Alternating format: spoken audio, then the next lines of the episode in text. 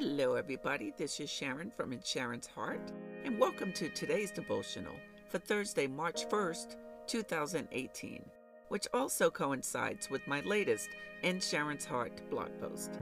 Today's message is titled Powerful Silence. Have you ever heard that the teacher is always quiet during the test? I think we've all heard that phrase, right? Romans 8:28 says, and we know that God causes all things to work together for good for those who love God, to those who are called according to his purpose. That's Romans 8 28. In other words, God knows what he's doing in us, and he is sometimes quiet when we're going through the challenging times of life. Those times in life that test us to see what we're about. God knows our purpose and He knows who He's called for what.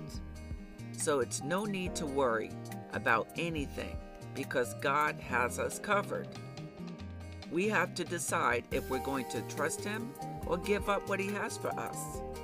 Which one will it be?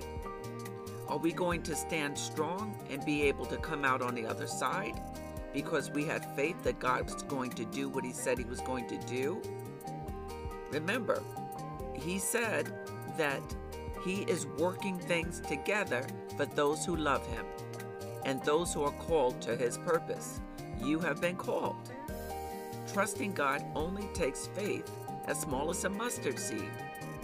And although God may sometimes be silent when it seems we're going through, let me tell you, that doesn't mean He's not watching us and waiting patiently for us to win. Oh, he, he knows we're going to get the victory. He knows we're going to get the victory. He knows that. And ultimately, we all know who really gets the victory. But he wants to work through our lives. That's how he works. He works through people, sometimes places, sometimes things. So he's working through you in your life.